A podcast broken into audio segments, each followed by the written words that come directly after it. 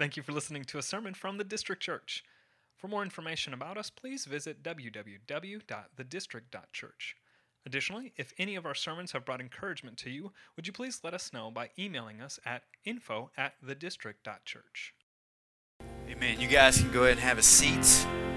As you're grabbing your seat, go ahead and grab your Bibles. Uh, if you don't have a Bible, there should be a black one right around you. If you don't own a Bible or forgot one at home, that is also our uh, gift to you, and so you can take that with you as well. Uh, we're going to be in Acts chapter 3 today, so you can go ahead and just start turning there um, as I kind of jump into this intro here. Um, but we just want to welcome you. We want to say happy Easter. Uh, we want to say thank you for joining us um, here at the District Church.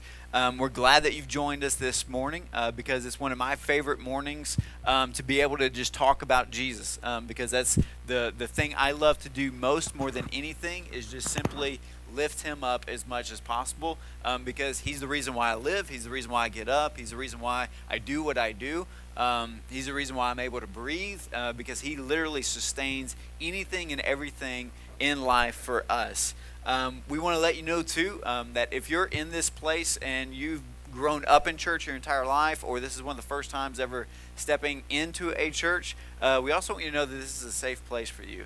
Um, this is a safe place for you to be skeptical. This is a safe place for you to kind of wrestle through what we believe and teach. Um, this is a safe place for you to literally disagree with us. Um, but what we're inviting you into is relationship with us. A relationship with us to continue uh, just wrestling through scriptures and who God says He is and who Jesus says He is and who the Holy Spirit is and, and what are the implications of who they say they are um, when it comes to our lives, our daily lives, the way we live out His design for us, um, for our flourishment, not to kind of produce this begrudging submission that we often see a lot of times in churches and in Christianity, um, but rather a life that is ultimately lived out for your joy, um, for your happiness, for your gladness um, for you to actually have life to the full is what we want you to see in the scriptures. That's what we want you to encounter when we preach jesus is experiencing life to the full. And so again this is a safe place um, for you to be able to to kind of consider this story uh, to consider this person that we think so highly of um, jesus christ. Um, he, he's not just an expression uh, he, he's not just a word, um, he's not just an idea, um, but we believe he literally is God in man. I mean, we believe that he is eternal. We believe that he is the Savior of the world, as you're going to see um, as we jump into this message today. And when it comes to Jesus Christ, there's literally no one in all of history who's loved more and also hated more than Jesus Christ. There are more songs sung about him. There are more books written of him. There are more ideas about him than any other person in all of history. I mean, we literally measure time by him when we look at our calendar, BC being before Christ and AD being Anno Domini in the year of the Lord, respectively. Roughly 2,000 years ago, Jesus was born in a dumpy, rural, small town. Not unlike those today where people still change their own oil. They put large tires on their trucks thinking that's going to improve their driving skills in the mud. Um, like I'm describing the town that I grew up in in Tennessee. Um, I'm kind of describing myself in Tennessee as well. Um, but this is the reality. I mean, he was his mom was a poor unwed teenage girl who was mocked for um, for telling people that she was conceived via the Holy Spirit. I mean, this is literally who Jesus comes from. He was earthly fathered by a simple carpenter named J- Joseph, and he spent the first 30 years of his life in obscurity, just literally swinging a hammer with his dad. Around the age of 30, Jesus began a public ministry that included preaching, healing the sick, feeding the hungry, and befriending social misfits tax collectors, prostitutes, drunks, thieves.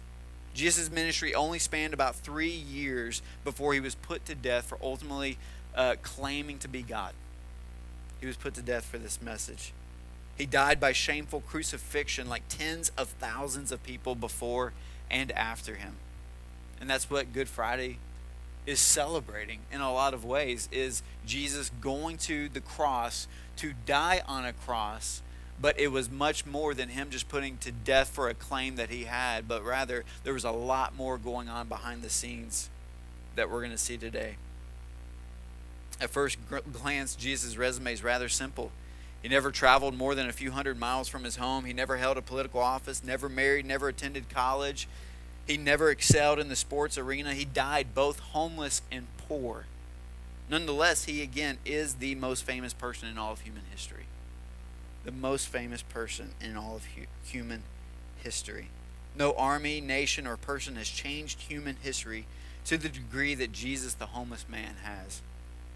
Some 2,000 years ago, after he walked the earth, Jesus remains as popular as ever today, both in popular and, and positive opinion as well as negative opinion. 2 Corinthians 11, 3 through 4 says, The opinions about Jesus are countless in seemingly every area of culture. And what we want to share today is the fact that Jesus is simply the gospel. And what we mean by gospel, gospel is just a term that, that means good news in order for good news to be good news, it has to invade dark spaces. He came in order to bring about change amidst the darkness, to bring light, to bring hope, to bring love, to bring encouragement, to bring forgiveness from where we mess up. The change is not a bad thing, but it's a great thing for us. It's a transformation for our own flourishment. The Bible tells us in Proverbs 14 12, I hate this verse but it's a true verse. In Proverbs 14:12 it says there's a way that seems right to a man and its end is destruction. Its end is the way of death. Like there's a way that we can come up in our own minds and our own ideas and our own way of life that we think is going to lead to our own flourishment. We think is going to lead to the pursuit of happiness. And the reality is, is it's going to just lead us to our own death, our own destruction, because we don't know the best way for our lives. We don't know the best path. We don't know the right way in order for us to ultimately experience what we're so longing for, which is happiness and peace and rest and relief. That's what we're longing for, and we're not going to find it in our own way. Happy Easter, right? But this is why we love Jesus and what Easter ultimately represents. Because Jesus comes to offer us hope in life where we have no hope, He offers peace where there's no peace, He offers love where there's only hatred. He offers this to us, and He offers it to us freely. He provides it to us. And I want to show you a story in the Bible where Jesus changes everything for a homeless, lame beggar. And I, I want to point out this story. Usually on Easter, people just go to the crucifixion of Jesus and the resurrection, but I want to show you the implications of what that does for us as humans. What that has the capacity to be able to do, what it has the ability to do in changing not only our spiritual lives, but also our physical lives. To be also just to change anything and everything that encompasses who you are in your identity. This is what Jesus does for us.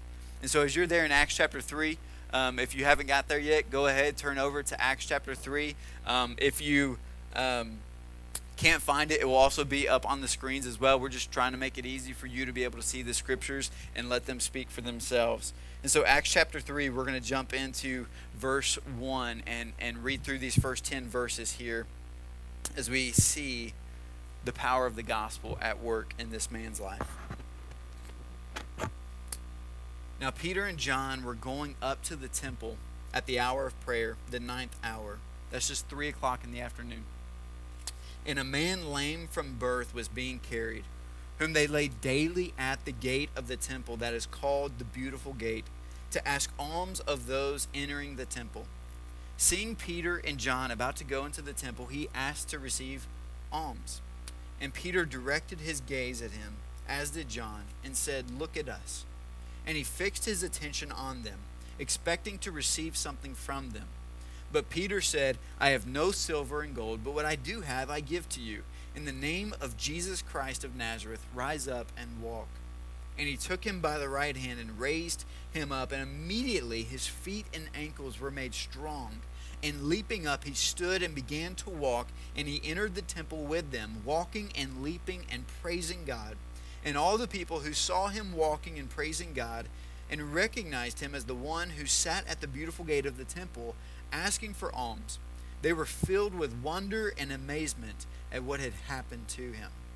So, a couple of things I want to point out in this passage. The first thing that I want to show you is that without Jesus, we're lame. All right, like that's a great chipper message for you. We're lame. We're just like this guy. Even though this guy is physically lame from birth, he's crippled, he cannot walk. He's been that way his entire life. He's, he's so lame and crippled that he literally has to be carried to this gate every single day in order to ask people for money, in order to ask people for resources, in order to ask people for food. And so he's asking them, he's lame. Where this man was physically crippled, he was also spiritually crippled, just as we are today. As Ephesians 2 1 through 3 says, You were dead in the trespasses, trespasses and sins in which you once walked. So even though we have this idea that we're able to walk through life with an ability to be able to create and work a job and, and be able to kind of uh, establish a life for ourselves, even though we're doing things that look productive, we're doing things that are creating for ourselves sustainability or stability within our own lives. We're, we're doing things that create kind of a, a, a sense of happiness around ourselves. There's still this idea that we are dead in our trespasses and sins. Even though we can go about walking through life having all these temporary things that we're longing for in order to satisfy our hearts, in order to satisfy our souls, in order to satisfy our minds. They're never ultimately going to satisfy because at the core of who we are, at our identity, we're dead in our trespasses. We're dead in our sins. We're dead in the things that we continue to do that are that are wrong, both in the things that we do that are right and wrong. Because in the Bible in Isaiah it says even your righteous deeds are like filthy rags.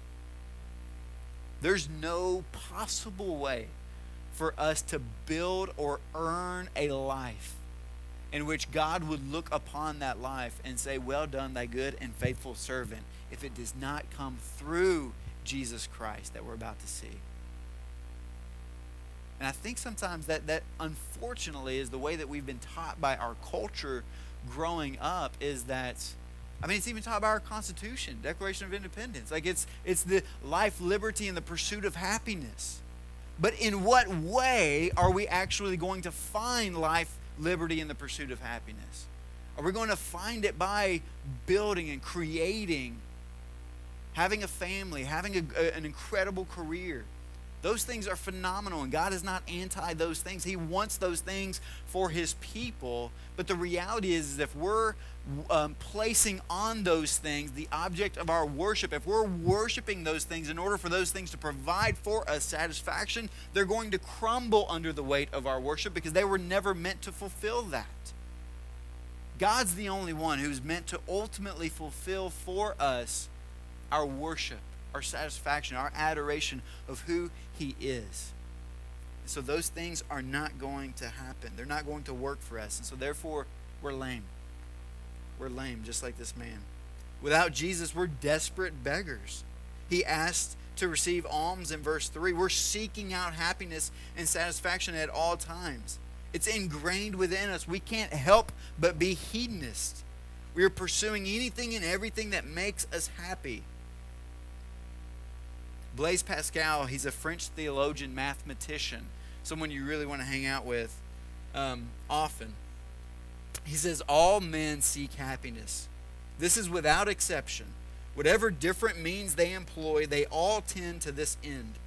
The cause of some going to war and others avoiding it is the same desire in both, attended with different views. The, the will never takes the least step but to this object this is the motive of every action of every man, even of those who hang themselves.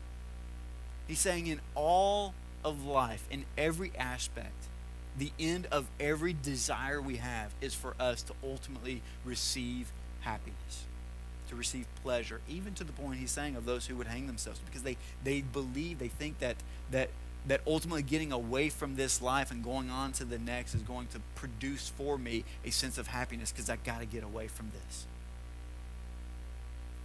It just leads into this idea of just desperation. I mean, we are desperate for pleasure. We're desperate for something to satisfy our souls, just like this lame beggar who, who every single day comes to these gates.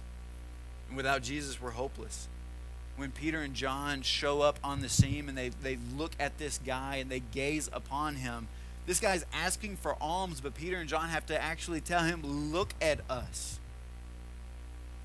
So this man's not not at that time even expecting anything. He's literally just showing up day in and day out asking for alms but not even looking at them as if they were going to provide something for him. He's completely hopeless in this situation. We call them navel gazers. People just walk around. All of life is just navel gazing. Woe is me. There is no hope. I'm, I've ultimately been on this journey of just trying to find it for myself, and I've not found it, and so I'm just losing hope. And maybe for you, you're like, oh, I'm not necessarily losing hope, but maybe it's a different type of word. Maybe you're disenchanted with life. You're not ultimately seeing what, what is going on around you. I love what D.L. Moody says. He says, The spirit of, um, I'm sorry, not D.L. Moody, Heraclitus of, of Ephesus, 5th to 6th century BC, says this. He was also known as the weeping philosopher, another guy you'd love to hang out with. The world is nothing but a great desire to live and a great dissatisfaction with living. And we all have this great desire to want and to live and to have. But as we're living, we just keep experiencing this great dissatisfaction with what we're actually living, what we're experiencing day in and day out. There's this great tension between what we want to experience and what we actually experience. And the only resolve, the only resolve for the tension is what we're about to see in this passage. With Jesus, we become hopeful. Look at verse 5. When they talk to this beggar and they say, Look at us, we start to see a shift in this beggar.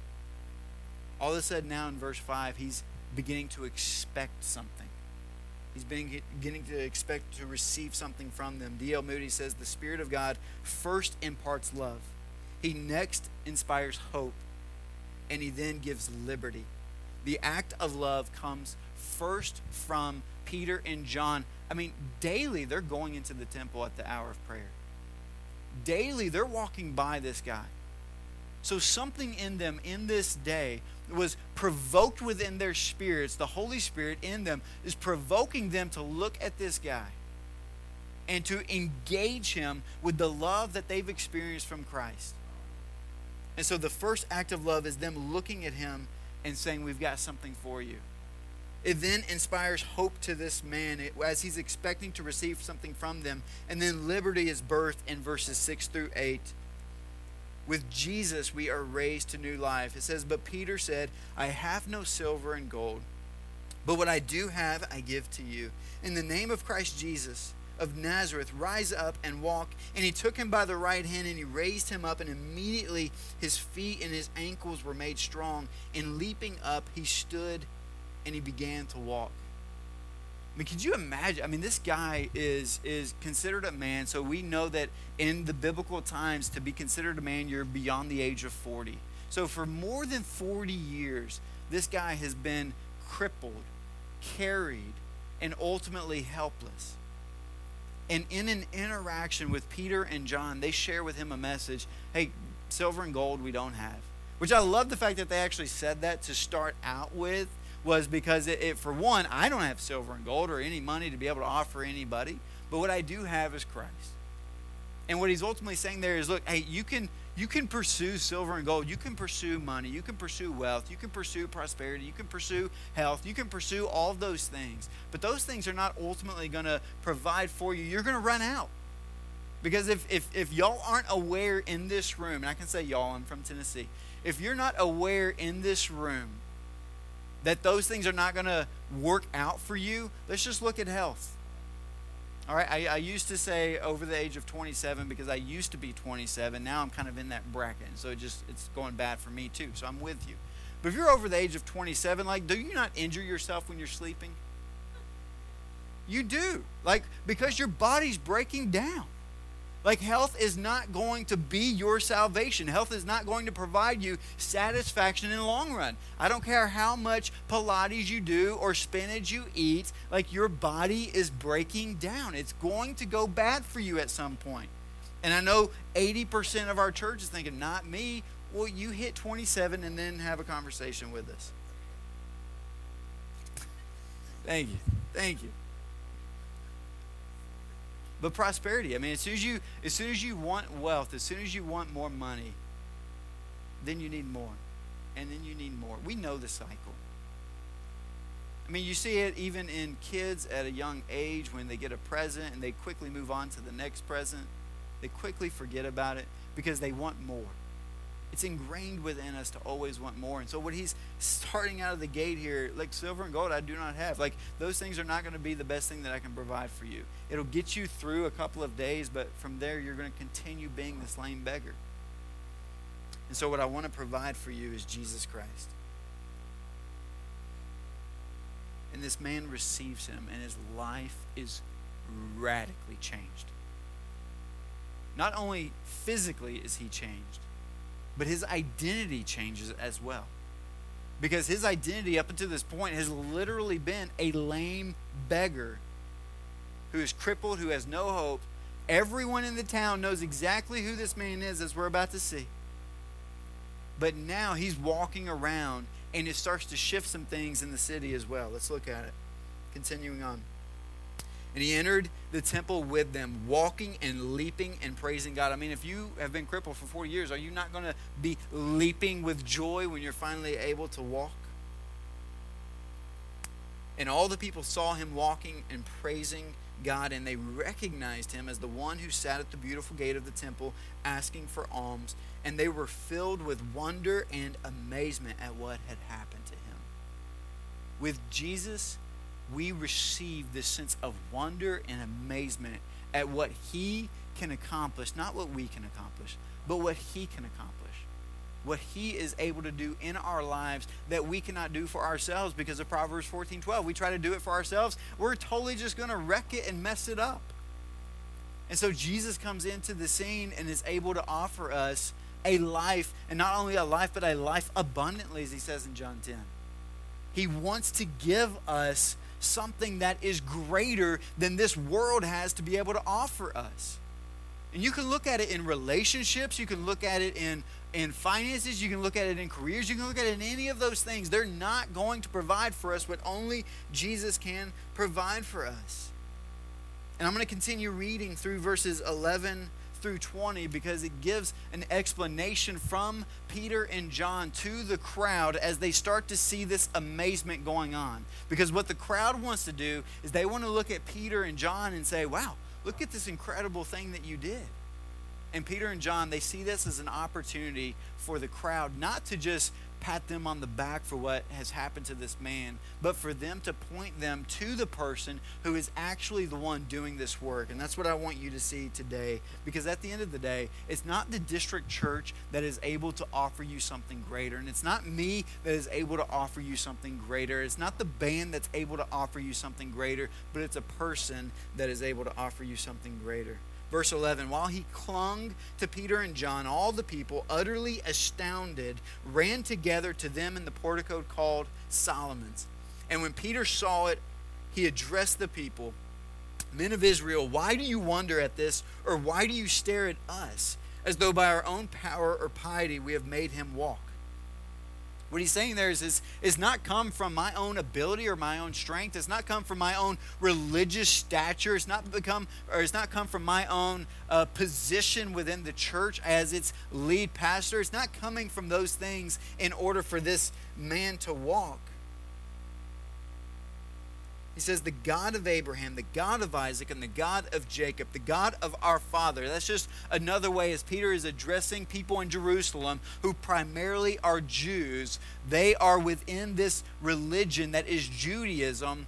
They recognize Abraham and Isaac and Jacob and the fathers as kind of their spiritual leaders within the faith. And so Peter's wanting to bring them into this fold. He's wanting to bring them into this message in order for the people to understand and receive that what he's about to tell them does not run contrary to what they've actually been taught in the past, but what they've been taught in the past is now fulfilled in this man. The God of our fathers, they glorified his servant Jesus whom you delivered over and denied in the presence of Pilate when he had decided to release him. You denied the holy and righteous one and asked for a murderer to be granted to you. And you killed the author of life. Very seeker sensitive message, right? Like, usually when you're trying to get people to kind of agree with what you're preaching, like, you're not going to call them murderers. You're not going to be like, hey, this, this guy that I'm telling about, like, you just straight up killed him. Like, that's who you're, you killed the author of life. It's not a very popular message, but the reality is is we're in that same boat. As lame beggars, because of our sin, our sin is what placed him on the cross of Good Friday. We killed the author of life. Every single one of us in this room. We participated with our sin in ultimately killing Jesus Christ.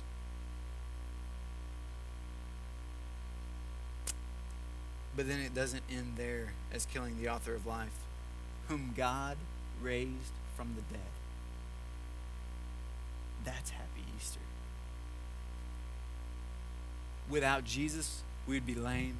Without Jesus, we'd be beggars. Without Jesus, we would be hopeless. But because he raised from the dead on the third day, on that Easter Sunday 2,000 years ago,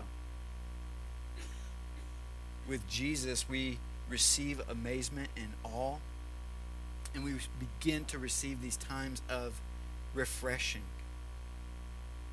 Whom God raised from the dead, to this we are witnesses. I love that. If you were actually here with us last Easter, that's what I taught on, where the fact that the apostles were witnesses. Like they saw this. This was recorded um, from them as eyewitnesses as they went around and told people. Like we, we literally saw Jesus. Like the guy who was dead three days ago, for 40 days, he ate and drank with us. He, he continued to teach us. He gave us a commission. Like he, he literally gave us job roles and, and job descriptions within the mission of God. Like we, we spent 40 days with a dead guy who's no longer dead. They're, they're saying we are witnesses to this, and his name, by faith in his name, has made this man strong, whom you see and know. And the faith that is through Jesus, the faith that is through Jesus has given the man this perfect health in the presence of you all. Guys, that is huge. Because some of the things that we even still unfortunately talk about in Christianity is this idea that we kind of use Jesus in order to provide our own gain when it comes to our own life. Like we, we're, we're, we're, we're contractors, we're teachers, we're whatever, but we're kind of also Christians compartmentalized over here. Like we don't see our Christianity, we don't see our relationship with Jesus as the definitive relationship that is driving all of our life. We say we, we believe in Jesus in the sense that he's kind of like my friend that I hang out with on Sundays or we believe in Jesus um, as though he's kind of like a Facebook friend of ours that we know some facts about him, but we're actually not in a personal relationship with him. We'll kind of go to him every once in a while and check up on his profile and kind of see what the new thing is that he's doing but we don't actually abide with him. We don't actually know him. We don't actually engage in relationship with him on a daily basis in order to provide us satisfaction of life. Like if you know Jesus, like I know Emmitt Smith, it's not going to go great for you. I, I love Emmitt Smith, best running back that has ever lived in all of history. All right? You can argue with me afterwards on that, but I've got the mic for right now. I know a lot of things about Emmitt Smith, but I don't know him personally. I don't. Last night I went to a Matt Kearney concert downtown. Love Matt Kearney, one of my favorite is my favorite artist of all time. Been following him since 2005. I was even telling Josh last night like when I'm walking into a Matt Kearney concert, like I feel so much like a snob because I'm like I was like these people don't know Matt Kearney. Like first time I went to his concert, there were 20 people there. Like I remember the first little EP he put out that had like four songs on it, Girl America. Like that was when I connected with Matt Kearney because there's a line within that song where he says the the crown of thorns was placed to erase each tear that's touched her face. Like that's beautiful. I'll rap if I need to. But like it's like Matt Kearney is is is phenomenal. And I have a friend who is a friend of Matt Kearney's, and so I was even texting him yesterday and be like, hey, since he's in town, just go ahead and invite him to our Easter service. But like the reality is, like, I I don't know Matt Kearney personally. There's been one time that he actually called me via my friend, and I answered the phone and was like the worst fangirl that you could ever like I, I had no idea what to say to him on the phone. Like I that's just the way that I responded. But I don't know him. He doesn't know me. But I know a lot about his music. I know a lot about his life. I know he's a dad. He's got a new uh, a new baby girl because I follow him on Instagram. But the reality is, like we we if we follow Jesus like that, it does nothing for us. It does absolutely nothing for us. Like if Jesus is just a hobby, go get a better hobby. I'm serious. Like, if church is a hobby for you, like, I can think of a ton of better. Like, I like to sleep in. I don't like getting up on Sunday mornings at 6:30, 7 o'clock to come set up church every single week. I'd rather go kayaking, to be honest with you, if this was a hobby.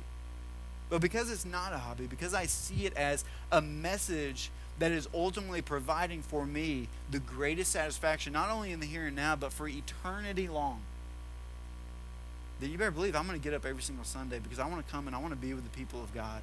And I want to be, I want to have our hearts stirred up by the Holy Spirit. And I want to be able to, to sing together with you who Christ is and what he has accomplished, not only in my life, but in your life. Why? Because you are abiding with him. You know him personally in a relationship. Your, your sins, your failures, your faults, your fumbles, your stumbles, anything and everything that's gone bad for you in your life has been reconciled by God because you trust in Jesus Christ, because you know him personally. Not because you know him personally, because you know who he is. They're witnesses of this. It says down in verse 20, verse 19, he starts to give kind of this this response for the people.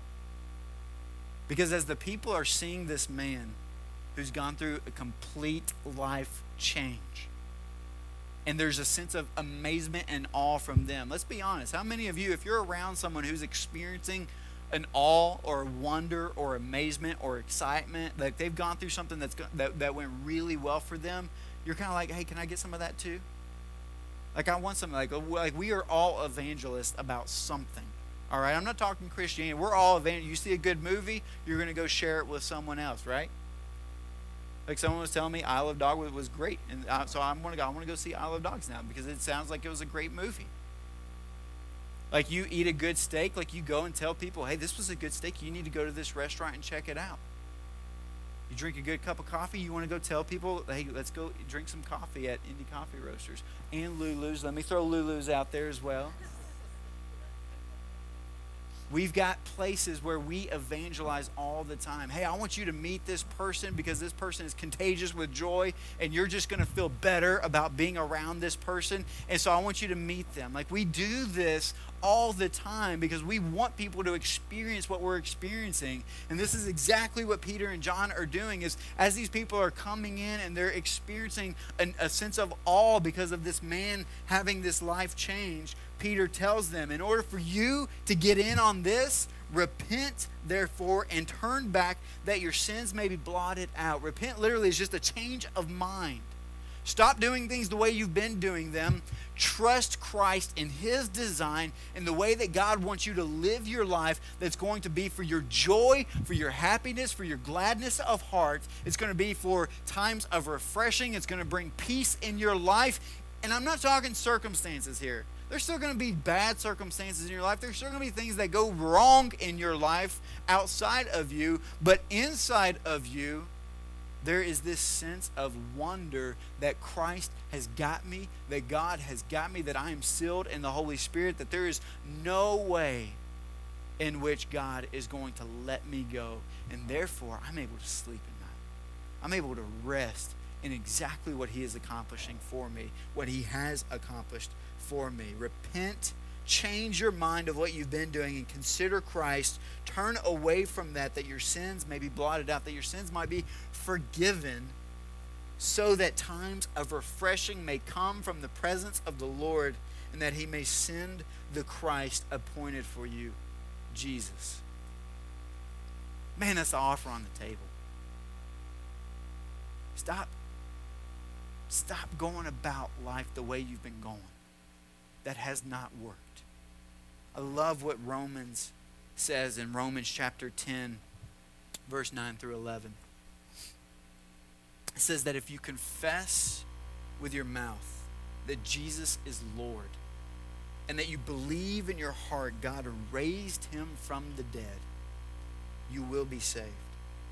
For it's with your heart that you believe and are justified and it's with your mouth that you confess and are saved.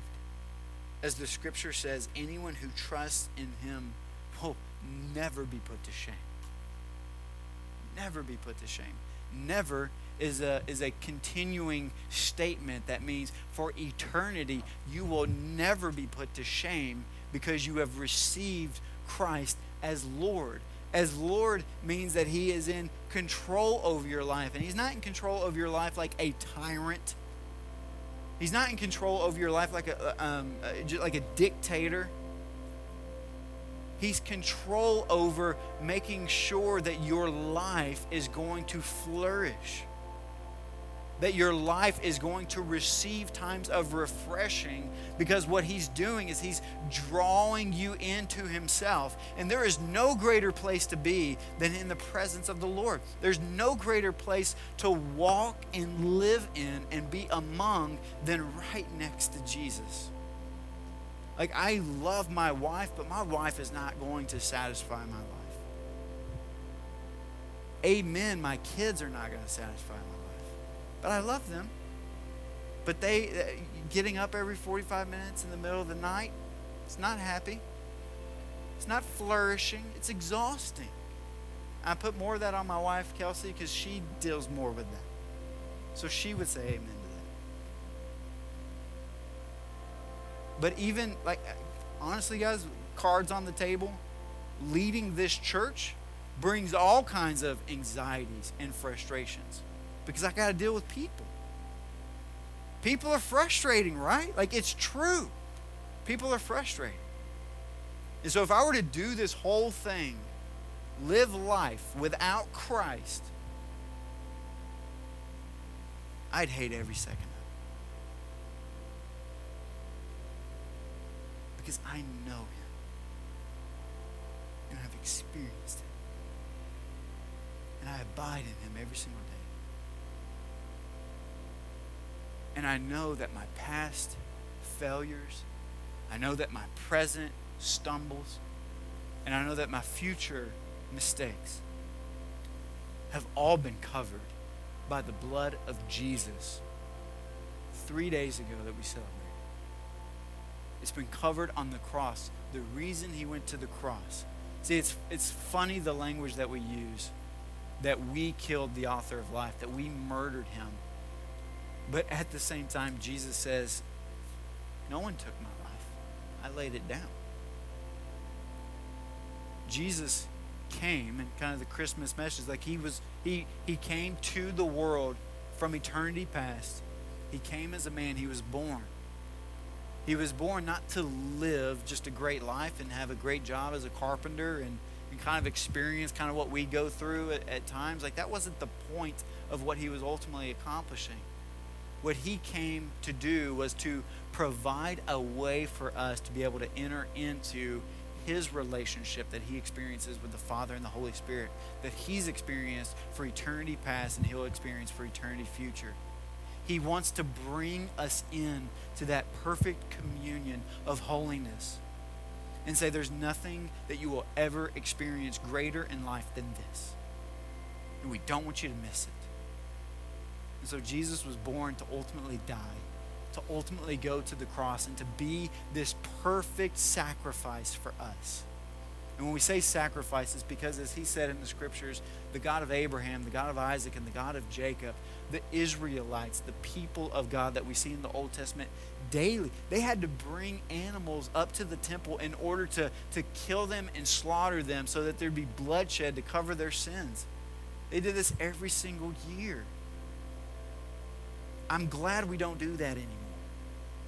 And the reason why we don't do that anymore for the forgiveness of our sins is because Jesus was the perfect sacrifice who is able to shed his blood in order to cover all of our sins, past, present, and future, so that we don't have to offer up ourselves to do that anymore. We don't have to earn our way anymore, but rather He took it upon Himself. He lived a perfect life so that we don't have to live a perfect life in order to come into a presence with Him. He died a death that we were supposed to die because we couldn't live perfectly. And because He died that death, He then rose three days later.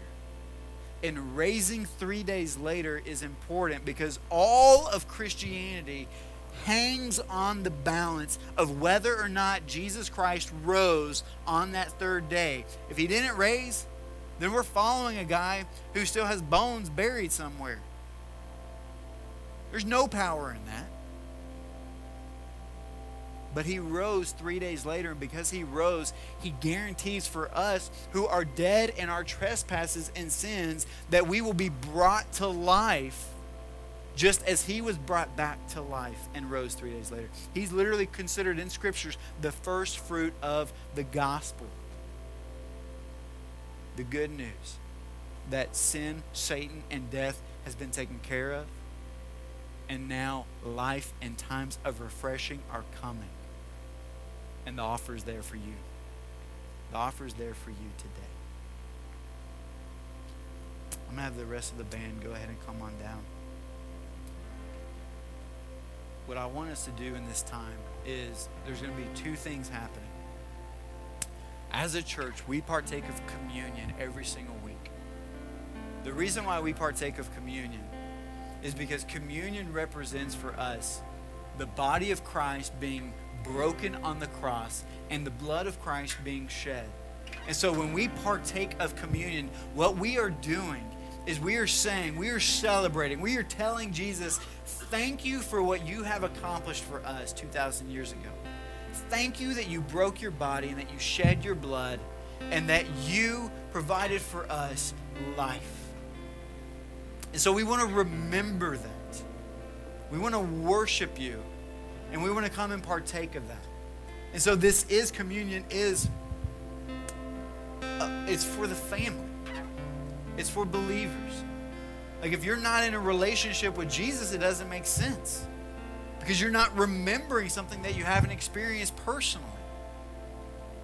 So that's the first thing is that if you're a part of the body of Christ, we want you to partake in communion. We want you to celebrate. We want you to worship Jesus in what he did for us on the cross. And for those of you who kind of might know Jesus, like Facebook or social media, you kind of might know things about him, but you don't know him personally, then the offer for you on the table today is use this time to come to know him. The way in which we come to know him is by believing in your heart that he is, that God raised him from the dead, and, and confessing with your mouth that Jesus is Lord.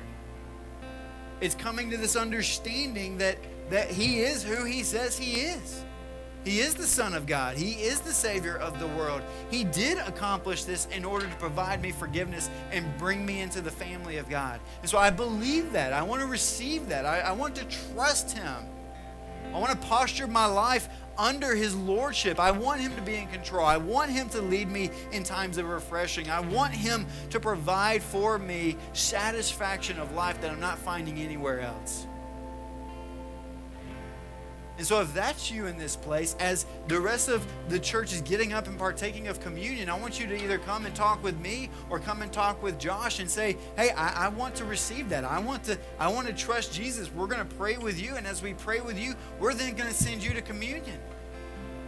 Because now you're in the family of God. You've, you've received Christ. We want to celebrate that with you. That is, that is nothing to be shameful about. Look what happened to this lame beggar when he got up. You think he ran and hid because Jesus impacted his life? Absolutely not. He ran straight into where all the people were so that he could make it known look what Christ has done for me. Look who Jesus is. Look how big he is. And I want him to be big not only in my life, but I want him to be big in your life. I want Jesus to be made known. So he proclaimed it and he confessed it.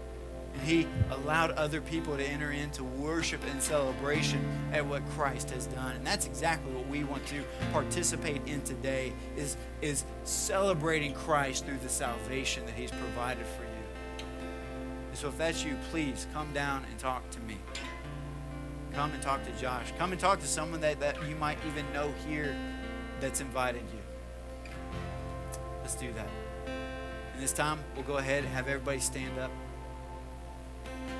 I'm going to pray, and when I'm finished praying, if you want to come speak with me, come speak with me. If you want to go and partake communion, partake of communion and celebrate the fact that Jesus is God, that He's King, that He's Lord, that He's amazing. Father, we thank you so much for your love. We thank you for your grace. We thank you for all that you do for us. Father, we ask that you'd be glorified in this time. It's in your name we pray.